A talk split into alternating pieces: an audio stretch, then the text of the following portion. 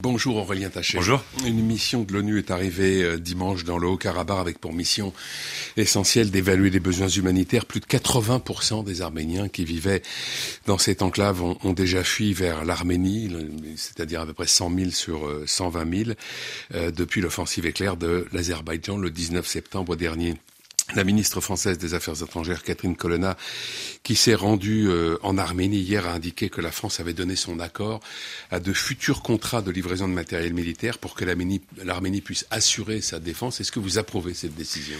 Oui, je l'approuve, mais elle, euh, elle, intervient très tard cette décision.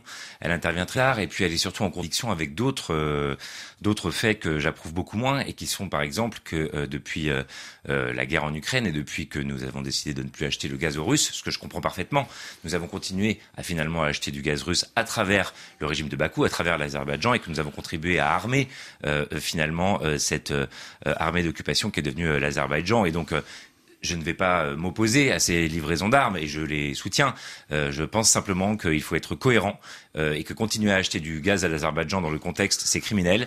Et que peut-être aussi, si nous avions à un moment, il, était, il est évidemment très important de soutenir nos amis ukrainiens, mais ne pas oublier que d'autres souffrent dans le monde. C'est un peu ce que mm. nous disent les Arméniens, c'est un peu aussi ce que nous disait hier, par exemple, le fils du commandant Massoud à l'Assemblée nationale à propos de l'Afghanistan. Attention, attention à essayer d'avoir une lecture globale mm. des enjeux.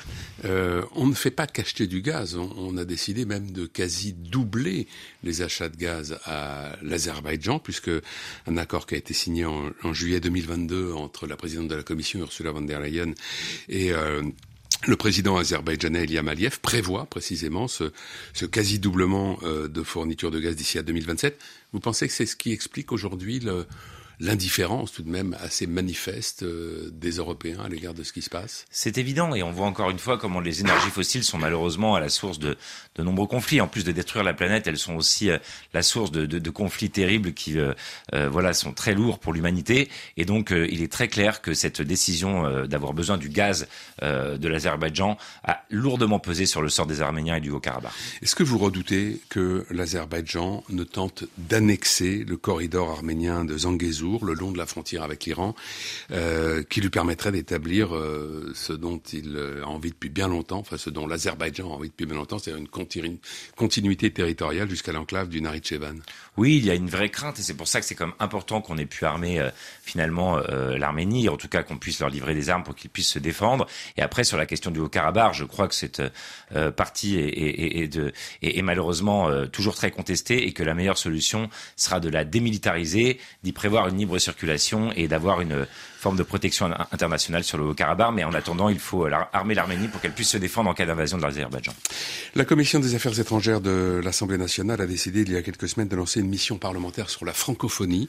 Euh, le travail de cette mission, dont vous êtes l'un des co-rapporteurs, vient tout juste de commencer. Euh, vous souhaitez notamment vous intéresser à ce que vous appelez les questions de mobilité dans l'espace francophone. Euh, que mettez-vous dans cette notion? Je mets notamment la question centrale des visas.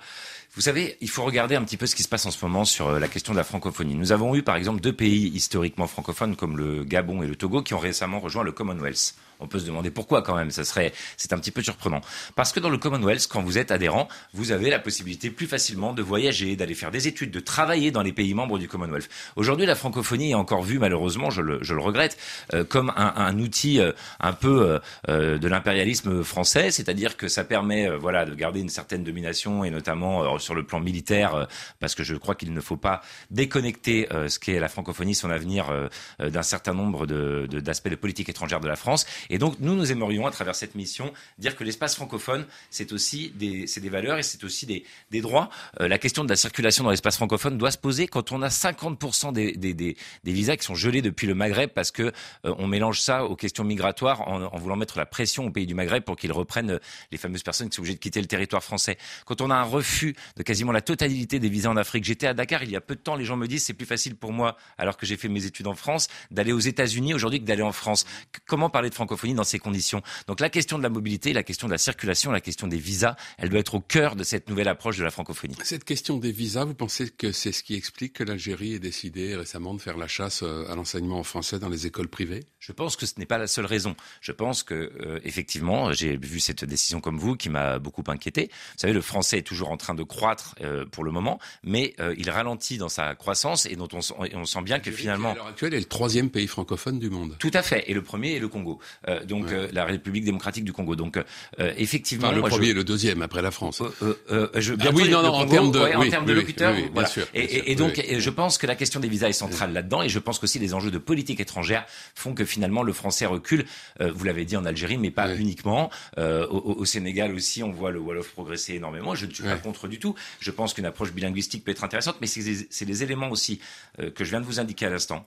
Gel des visas exploitation économique des ressources, euh, souvent dans un certain nombre de pays, sans que ça profite aux populations, euh, base militaire euh, et, choix de politique africaine, pour reprendre cette hmm. expression, qui déplaisent énormément à nos amis de l'espace francophone. Est-ce que la francophonie peut précisément être un, outil? Alors, vous déploriez il y a quelques instants que ça puisse être par moment un outil politique, mais est-ce que ça ne peut pas être aussi un outil diplomatique pour réparer les liens abîmés, on le voit bien, entre la France et un certain nombre de pays d'Afrique? Ah si, je le crois profondément. Je déplore que ce soit on va dire, on va, on va, dire les choses. Je, déplore que ce soit un outil qui ait pu être encore conçu trop longtemps comme une espèce de, de, de, de levier de la France-Afrique. Euh, moi, ce que je souhaite, c'est qu'elle redevienne au contraire un outil diplomatique, effectivement, qui porte des valeurs démocratiques, qui soit porteuse de droits, qui soit porteuse d'un nouveau regard, et que la langue française, la, langue qui est ce premier espace de sociabilisation, permette de continuer à la France, bah voilà, de, de, rayonner dans le monde, de ne pas faire le lit demain de nouveaux impérialismes russes ou chinois, de, de pouvoir sur le plan économique trouver des partenaires, sur le plan culturel de, de construire encore de belles choses autour de cette langue magnifique. Donc bien sûr que la francophonie doit être tout ça.